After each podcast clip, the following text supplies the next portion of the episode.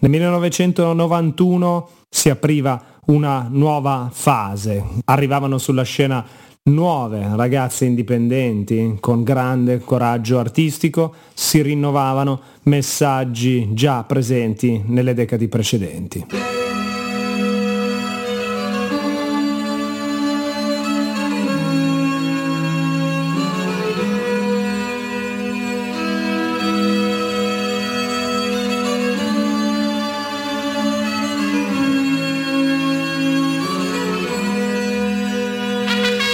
Benvenuti all'ottavo episodio di Febbre 91 su Radio Popolare e sul sito di Radio Popolare per la versione podcast. Un saluto da Lele Sacchi. Oggi, come avete sentito nell'introduzione, parliamo di ragazze, di donne, di femmine artiste, delle loro pubblicazioni in quei 12 mesi che celebriamo, in queste 10 puntate. E cominciamo dalla Gran Bretagna, come ci è capitato per gran parte della musica passata in questi episodi, tutti da un'ora, tutti disponibili e riascoltabili. E in Gran Bretagna appunto arriva tanta della musica che eh, conferma alcune rotture sottoculturali partite negli anni 80 e che poi saranno di dominio di massa proprio nella decade che si apriva in quel 1991. Arrivano tanti nuovi artisti, abbiamo dedicato eh, un intero episodio ai debutti su LP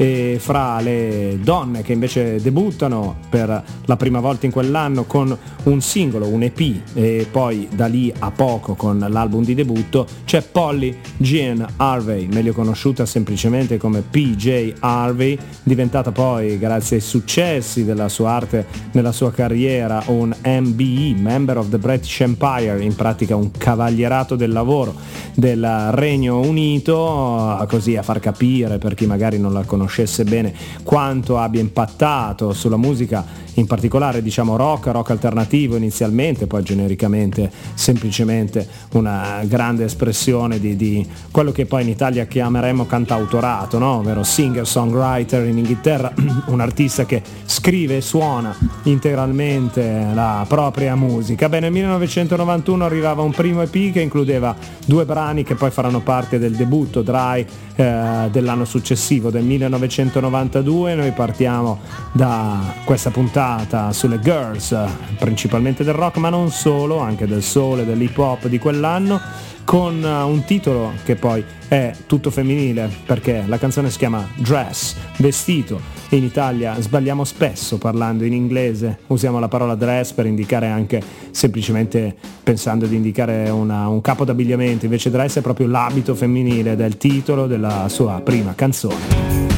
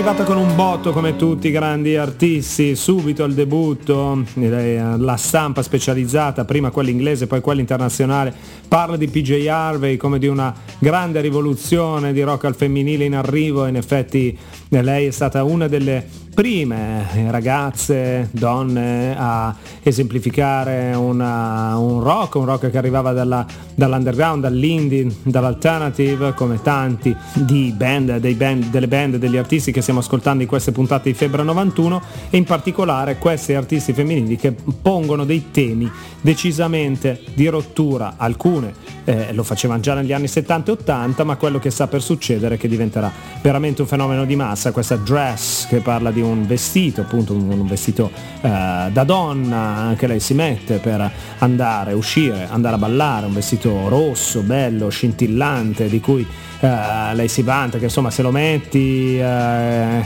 eh, succedono dei, eh, delle attrazioni degli occhi puntati da parte degli uomini, tutto insomma dinamiche eh, di relazioni viste proprio dagli occhi di una donna, arrivando anche con un sound senza grandi compromessi. Questo è stato un segno degli anni 90 e che appunto nel 91 portavano artisti come PJ Harvey o piccole riconferme di band appena nate che si inserivano nel solco di quello che abbiamo descritto come shoegazing in una puntata di questa serie di Febbre 91, una puntata all'episodio numero 3 che ritrovate online, eh, ovvero quello dedicato al grande contrasto fra rumore e melodia che il rock alternativo in quell'anno sfornava a dozzine di album e singoli che poi a volte hanno fatto solo la storia eh, del culto di un certo tipo di musica oppure anche arrivavano in classifica. C'era una band femminile in Inghilterra che si chiamava Lush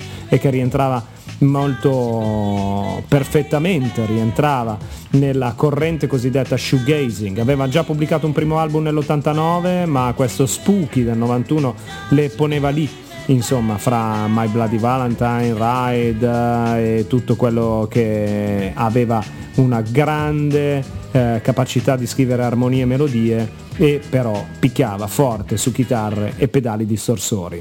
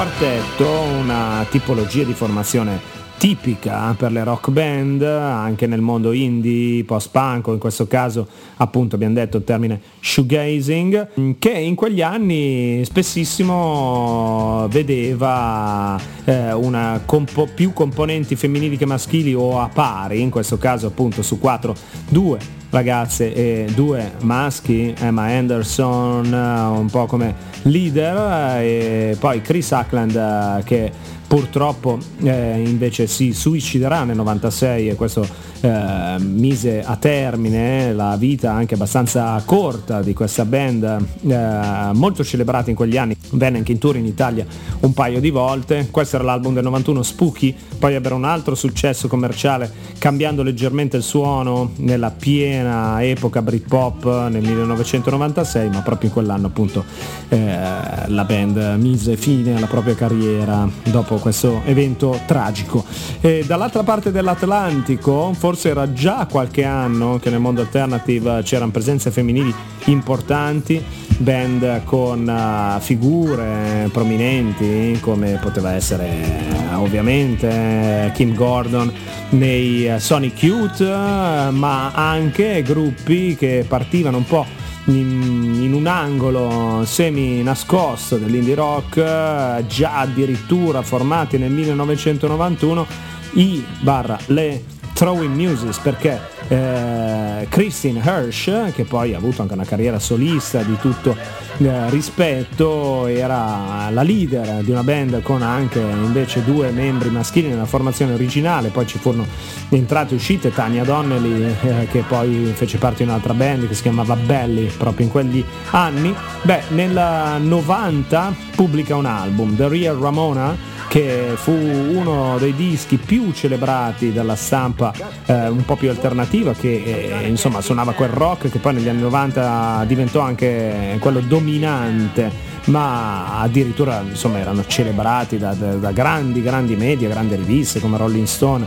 e compagnia varia, trovo in Music quest'album appunto eh, magari perché ha seguito già tutte le puntate fino adesso, abbiamo sempre suonato musica nel 1991 e dici ma come? è un disco del 90 del Real Ramona. Beh, insomma, in qualche modo no, perché uscì il 20 dicembre del 1990 e quindi praticamente risulta poi come un album del 91, tant'è vero che fa parte delle classifiche poi di questi 12 mesi di cui ci occupiamo in questa rassegna lunga, 10 episodi qui a Radio Popolare. Ecco, Throwing Music con Counting Backwards.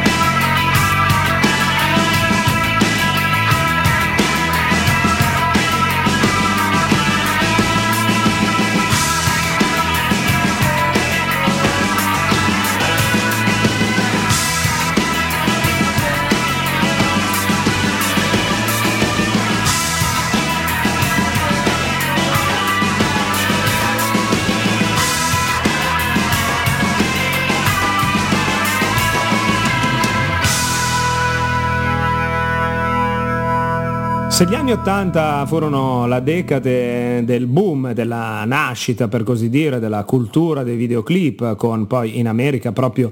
il,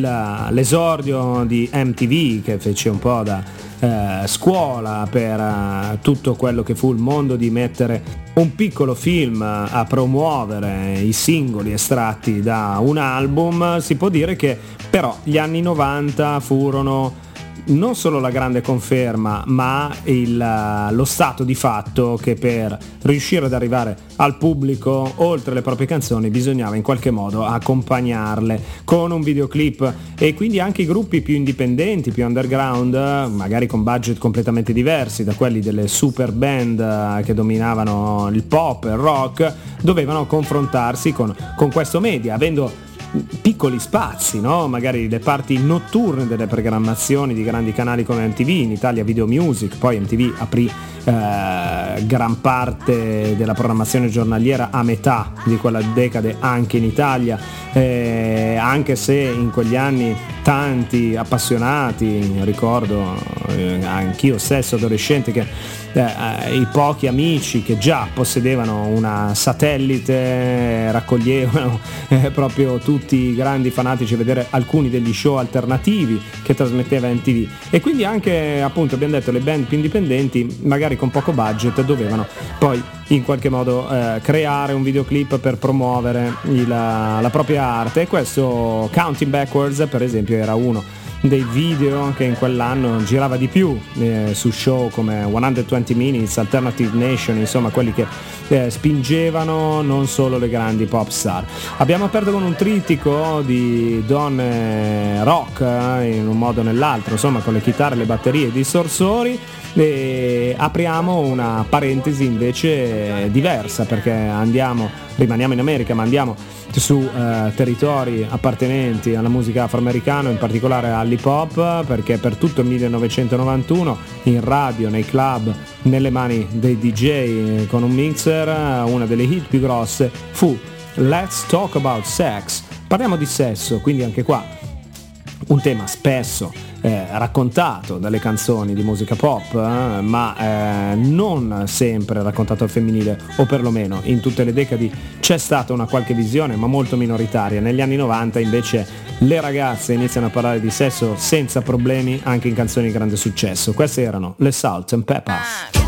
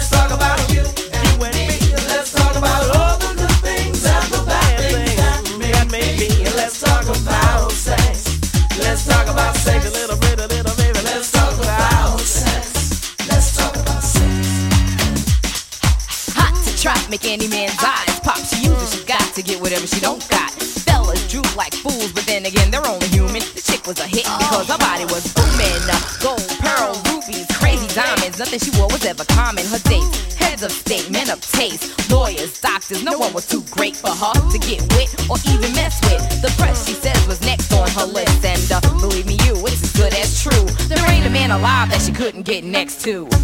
She had it all in the bag, so she should have been glad. But she was mad and sad and feeling bad, thinking about the things that she never had. No love, just sex. Followed next with a check and a note that last night was dope, dope, dope. dope. Take it easy. Let's talk about sex, baby. Let's talk about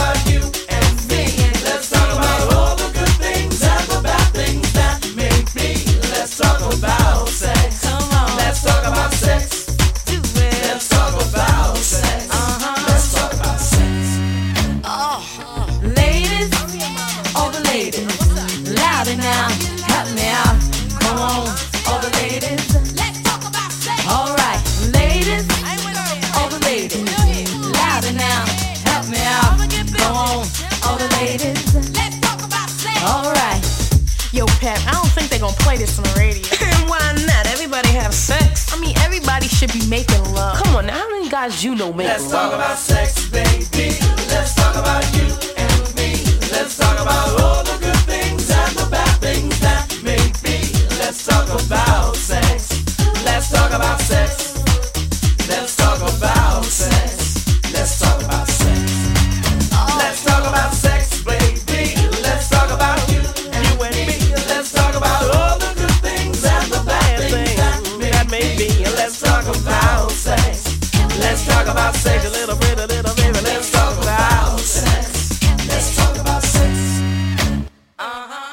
usa tantissimo anche in scritti in italiano il termine empowerment ultimamente, nell'ultimo paio d'anni, quando si parla di soprattutto di eh, dibattito sui generi e significa fondamentalmente empowerment eh, processo di crescita, di eh, consapevolezza di se stesso e si usa tantissimo legato a female come sostantivo, quindi eh, l'autoconsapevolezza della donna che è diventato un tema eh, fondamentale del discorso pubblico, soprattutto nel mondo dell'entertainment dell'arte in questi ultimi anni. Beh, in quel 1991 un brano come Let's Talk About Sex, ma tutti quelli che ascoltiamo, abbiamo ascoltato e ascolteremo oggi in questa puntata dedicate alle donne e alle ragazze in musica di quell'anno era già ben presente, parliamo appunto di 30 anni fa, in qualche modo la donna che eh, rende pubblica una serie di temi personali con grande autocoscienza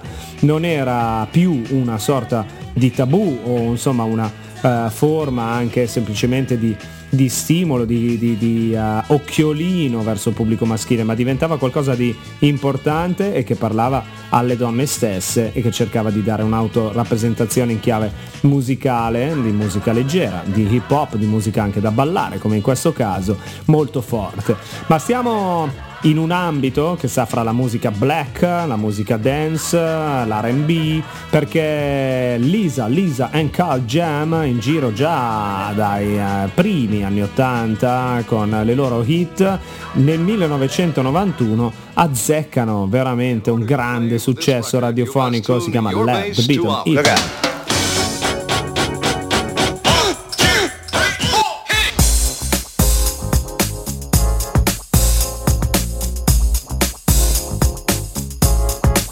Rock the house, y'all.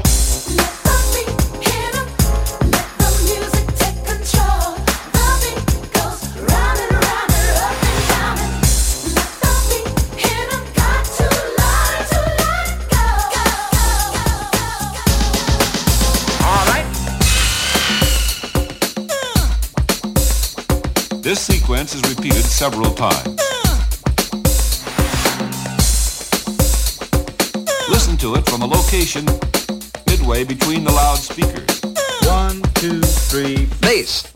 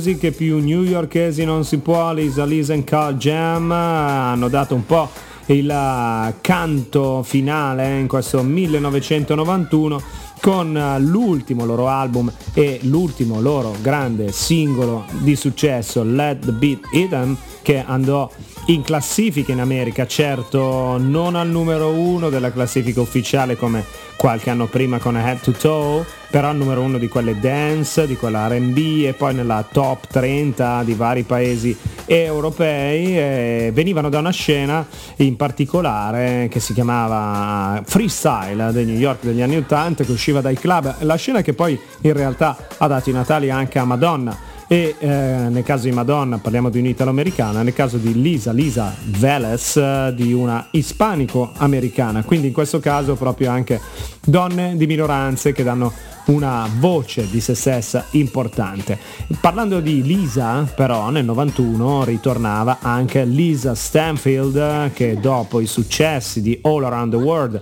e di altre collaborazioni vocali già alla fine degli anni 80 arriva con un brano che in particolare in Italia è stato veramente strasuonato. Si chiamava Change. If I could change the way I live my life today, I wouldn't change a single thing. Cause if I change my world into another place, I wouldn't see your smiling face. Honey, don't you worry. There's nothing to worry for. 'Cause if I didn't love you, I wouldn't be here now. And if I didn't want you, have turned around by now. You've got to believe me. Believe that I love you so. 'Cause if I didn't love you, I would have turned around. And if I didn't want you, then I would want you out. Ooh, ooh, ooh, this love,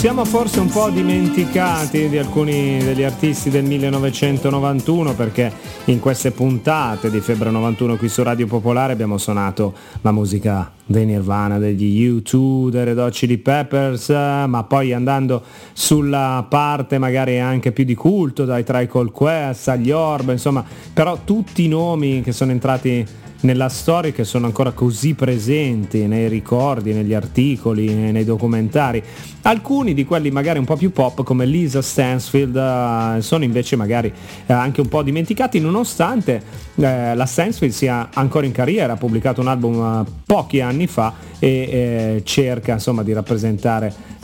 questo modo di scrivere un pop raffinato con tocchi anche dance perché inizialmente Lisa Stansfield prestava la voce per produzioni house, pensiamo a People Hold On dei Colcat, giusto uscita poco prima nel 1989 e però riascoltarli, risentirli questi nomi fanno ritornare la memoria dell'epoca e poi anche semplicemente riascoltare una bellissima canzone come questa Change. Parlavamo a inizio puntata nella prima tripletta di dischi della grande importanza delle donne alternative, fra virgolette, nel senso che insomma un termine che si usa sempre meno ma che invece nel 91 si usava tantissimo, ovvero del rock indipendente, del post-punk, del grunge e di tutto quello che arrivava e portava un riassunto delle sottoculture anni 80 e riusciva ad arrivare a un pubblico più ampio. C'era una figura femminile già in giro in una delle band più importanti della musica indie di tutti i tempi, ovvero i Pixies. Era Kim Deal che faceva la seconda voce, ma diciamo insomma eh, co cantante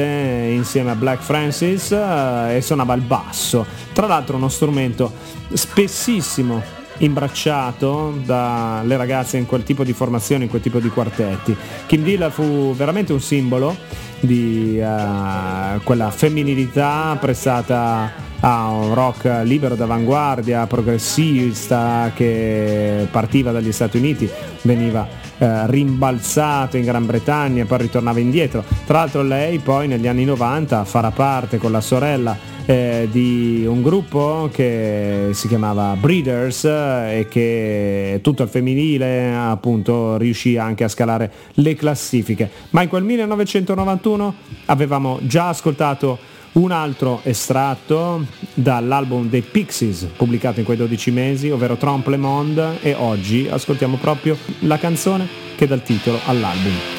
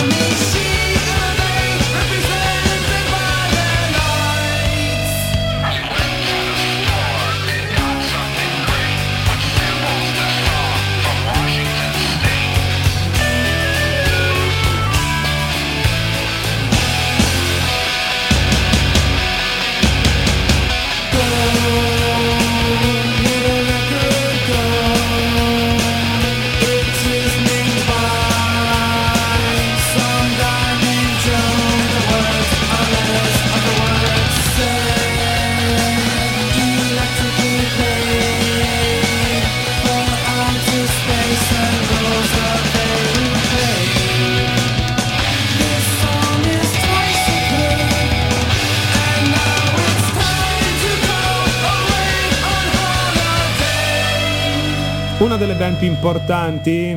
del mondo indipendente americano degli anni 80, i Pixies insieme agli R.E.M., insieme ai Sonic Youth, ai Rem tutti maschi, invece Pixies e Sonic Youth con due figure femminili fortissime, Kim Deal nei Pixies e appunto uh, Kim, anche lei, Gordon nei Sonic Youth citata a inizi di questa puntata. Ma come già detto un paio di puntate fa, nel 1991 insieme a Nirvana arriva come una stella cometa, come un razzo che esplode sulla scena del rock alternativo di cui ormai si occupavano tutti i media a- in quel momento, proprio dopo l'uscita in particolare di Nevermind, ma insomma in quel momento storico così peculiare, angolare, importante, arriva Courtney Love, arrivano eh, i suoi Hall, la band, Buco, già un nome che se vogliamo rappresenta un po' il tipo di impatto dei testi eh, che eh, raccontano un punto di vista di, come abbiamo detto prima, empowerment, di autocoscienza, di processo, di arrivo al racconto di se stesse come donne senza alcun eh, problema eh, e senza eh, doversi confrontare con una storia che voleva le cantanti, donne, le, presen- le presenze femminili nell'entertainment comportarsi in un certo modo. Beh, Corny Love si comporta in tutti gli altri modi possibili e in quel 1991 gli barra le Hall eh, pubblicano il, eh, dis- il disco di eh, debutto eh, da cui noi andiamo ad ascoltare Garbage Man.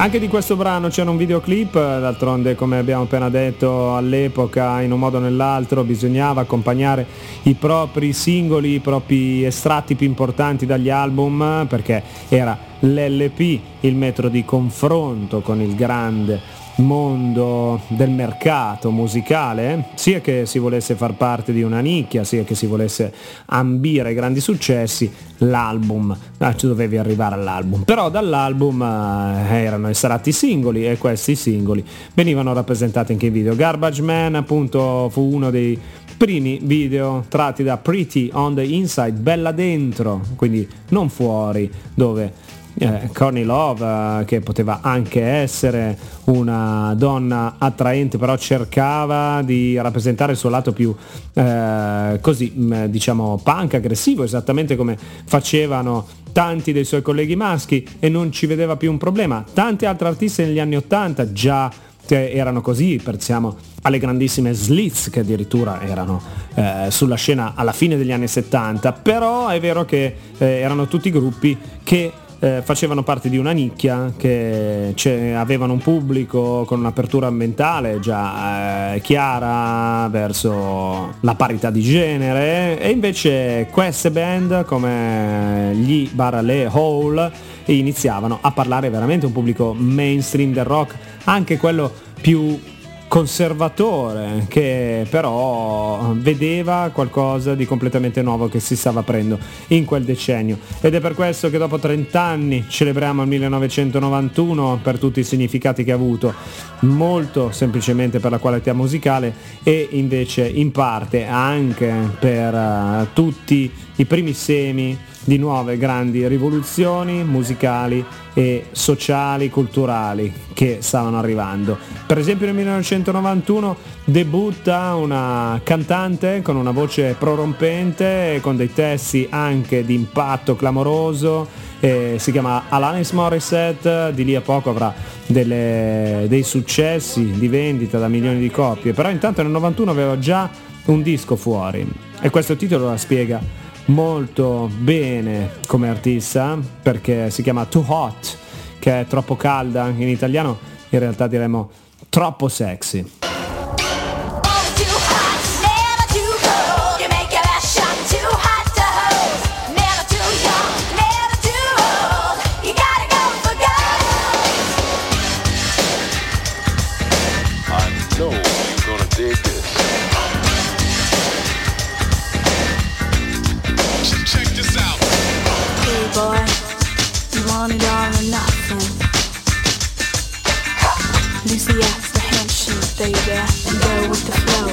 know you've got to stand up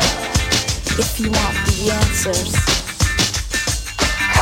You need a them straight up, baby. So say what you mean and you mean to say it. Hey, you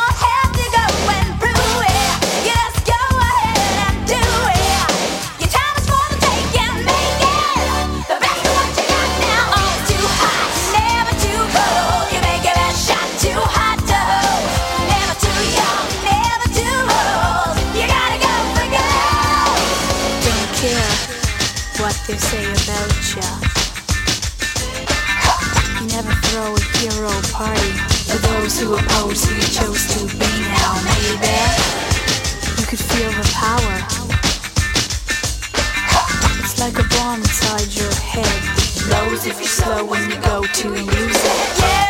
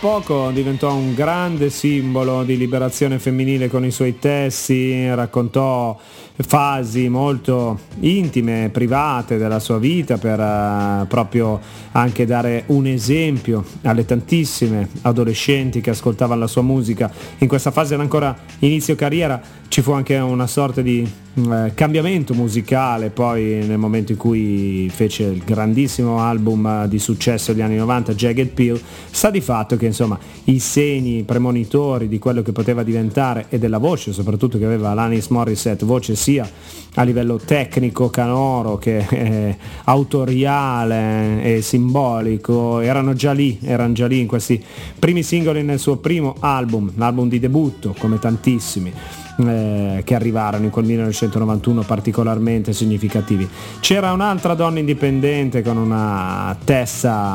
artistica importante, un'attitudine da Bastian Contrario a vita che l'ha portata anche a momenti imbarazzanti nella sua carriera, però indubbiamente uno dei, dei, visi più riconoscibili, delle voci più riconoscibili del Novecento è quella dell'irlandese Sinead O'Connor che giusto poco prima dell'inizio del 1991 aveva sfornato una canzone in realtà scritta da Prince che abbiamo ascoltato in queste puntate. Andate sul sito di Radio Popolare a cercare gli altri podcast si chiama Nothing Compares to You che rimane, se guardate le classifiche di vendita di quell'anno, di quei 12 mesi, uno dei singoli più venduti e più suonati dell'anno, era uscito poco prima dello scoccare del primo gennaio 91. È sempre bello riascoltarla. Nothing Compares to You, una delle più belle ballad della storia della musica. Difficile trovare qualcuno che possa dire il contrario.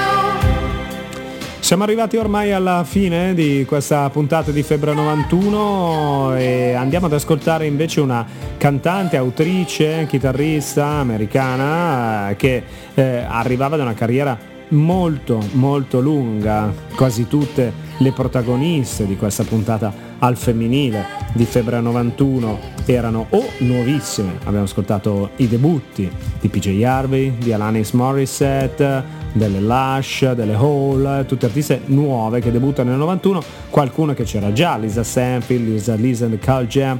ma Bonnie Raitt nel 91 aveva già 20 anni, 20 di album sulle spalle e lei è parte della Rock and Roll Hall of Fame ovviamente, nata nel 1949 in California, ha fatto parte della generazione che amava il country, la musica tradizionale americana, ma che attraversò il momento di rinnovamento totale della musica negli Stati Uniti con il rock, soprattutto quello della generazione dei contestatari contro il Vietnam, della psichedelia e compagnia varia. E eh, fece un, per tutta la sua carriera un country rock significativo e importante. Nel 1991 pubblicò un album premiatissimo dalla critica e dalle vendite colossali soprattutto negli Stati Uniti. Sappiamo come insomma quel tipo di suoni poi nel resto del mondo abbiano sempre avuto un mercato relativo. Ma se vi capita e avete tempo di andare ad ascoltare Luck of the Draw il disco del 91 di Bonnie Raitt beh sono sicuro che non sentirete di aver perso tempo. Dentro ci sono canzoni come questa, Something to Talk About.